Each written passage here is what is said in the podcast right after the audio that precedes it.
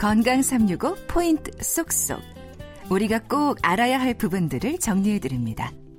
박광실 건강 이야기 신방 세동에 대한 말씀을 듣고 있습니다. 의학 용어들은 다 어렵긴 하지만 신방 세동 좀 풀어 주실 수 있나요?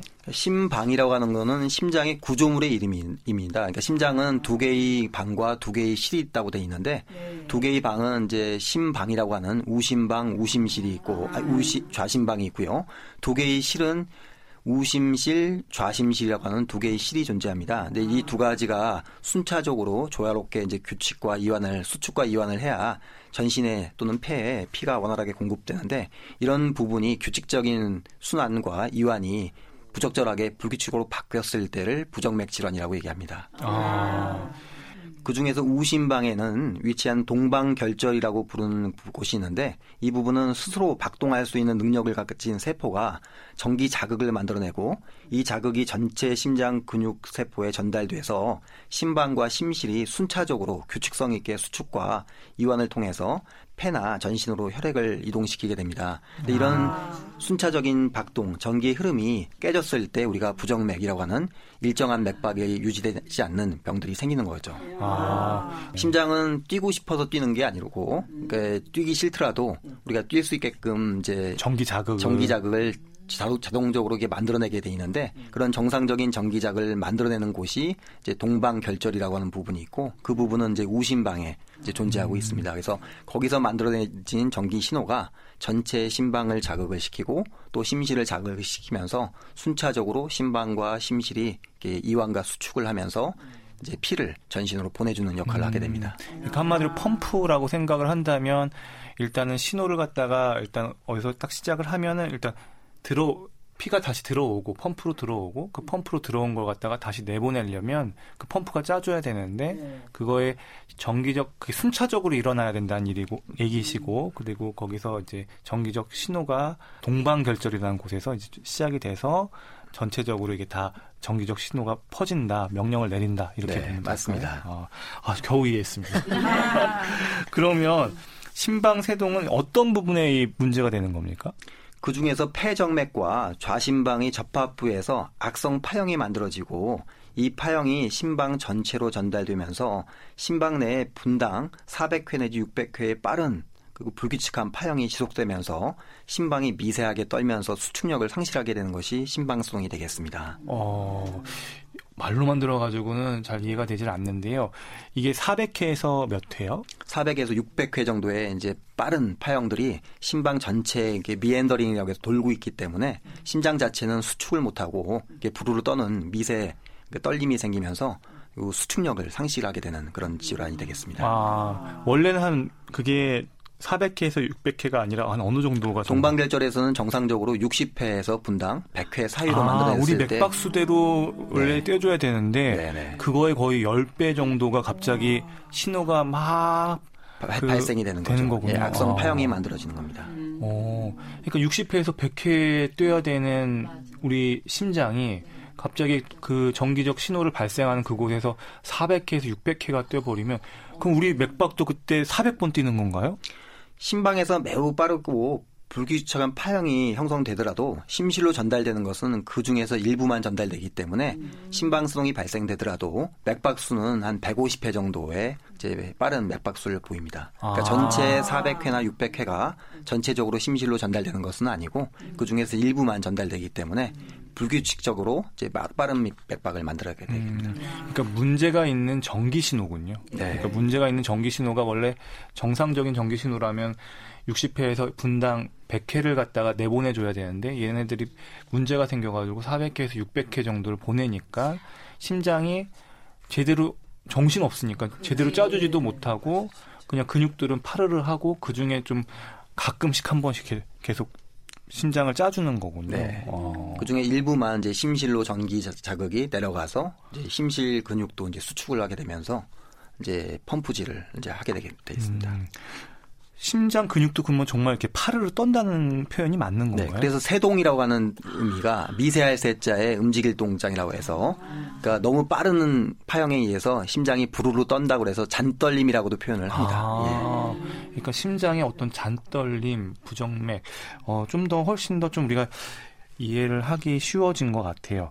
그러면 심방에서 이렇게 팔을 떠는 거는 결국 우리가 이제 전신으로 우리가 혈액을 갖다가 돌려주려면 심장의 네 가지 방 중에서 심실이라는 더 큰 방에서 이제 피가 들어오고 거기서 대동맥을 통해서 이렇게 쫙 짜줘야 되는데 그러면 그게 잘 안 된다는 거죠. 그렇죠. 빠른 이제 맥박을 만들어내면서 그러니까 심실 자체 내에 피가 전신의 피가 이완될 수 있는 충만될 수 있는 시간이 적어지기 때문에 심박출량이 떨어지게 돼 있습니다. 아. 그러면서 전신 피로감과 무력감 같은 게 생기는 이유가 전신적인 심박출량이 떨어지다 보니까 산소 공급이 원활하지 못해서 전신적인 무력감과 피로감을 느끼게 되고 호흡곤란과 흉통 등을 느끼게 돼 있습니다. 그러니까 좀 장전할 시간이 필요한데 그 장전할 시간이 없으니까 네. 제대로 된 수축을 못 하는 거군요. 네. 아, 그러면 이렇게 심실도 영향을 받고 그러면 이런 무력감이나 이런 걸 느낄 때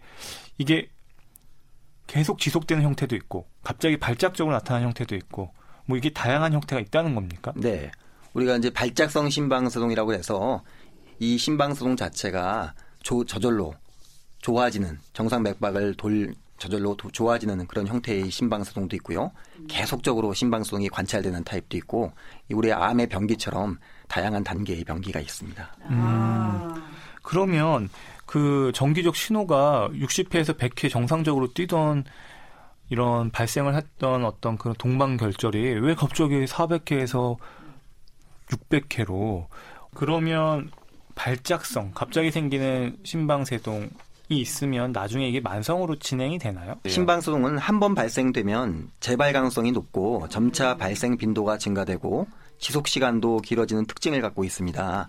따라서 암처럼 병기가 있는데 1단계는 발작성 심방소동으로 특별한 치료 없이 7일 이내에 저절로 종료되는 형태이고요. 암의 1기에 해당됩니다. 어. 2단계는 지속성 심방세동으로 7일 이상 지속되는 심방세동 형태로 암의 2기에 이제 해당된다고 보시면 될 것 같고요.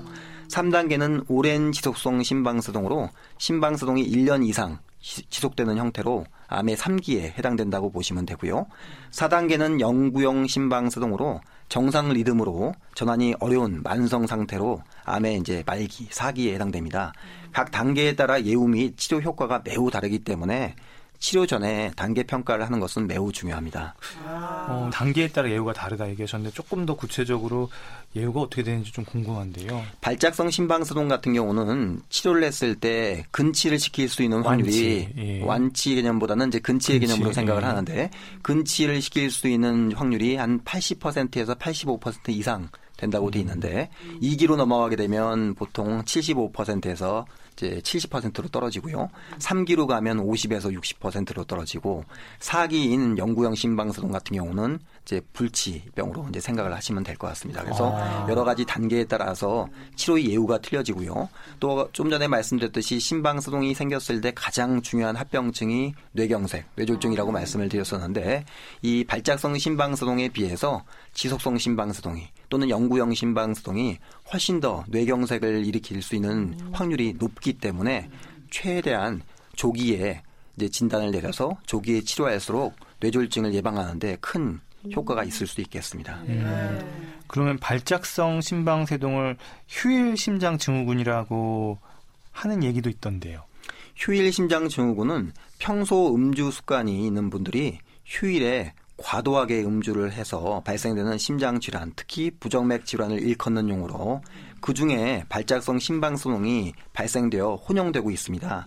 하지만 발작성 심방소동이 하나의 원인일 뿐이고 대다수의 발작성 심방소동은 휴일 심장 증후군과 연관이 없이 발생됩니다. 어, 그러면 이렇게 아, 이 시- 심방세동이 간단한 문제가 아니네요. 그러니까요. 이게 발작성으로 잠깐 나타났다가 사라져도 이게 방치하면 점점 점점 진행을 해서 나중에 어, 영구형 심박동기까지 넣어야 되는 상황이 되면 정말 심각한 문제라고 생각이 드는데요. 그러면 심방세동 환자에 있어서 주로 이렇게 외래를 통해서 방문하는 경우들이 많나요? 아니면 응급실로 오는 경우들이 많나요? 보통 임상에서는 어떤 경험들이 더 많으십니까?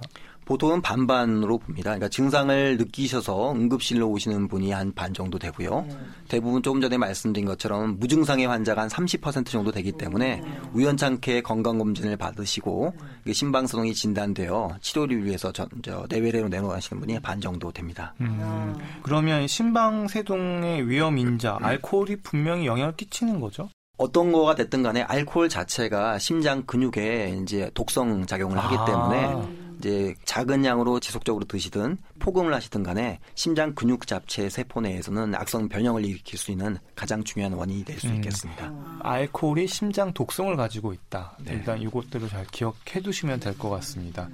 그러면 흡연은 좀 연관이 있나요, 담배와? 흡연도 심방사동 발생과 연관이 있다라고 되어 있지만 폐암처럼 아주 밀접한 관계를 갖고 있지는 않습니다. 음. 근데 흡연 자체도 이제 역학적 연구를 통해서는 심방사동의 발생과 연관이 있다라고 되어 있기 때문에 금연을 하시는 것은 반드시 중요한 음. 생활 습관의 변화일 수 그러니까, 있겠습니다. 그리고 심방세동이 있으면 절주가 아니라 금주인가요? 실질적으로 음주를 이제 금주를 이제 권해드렸을 때 이제 환자들 중에 한 70% 정도는 금주를 못 하시는 분들이 굉장히 많습니다. 근데 네.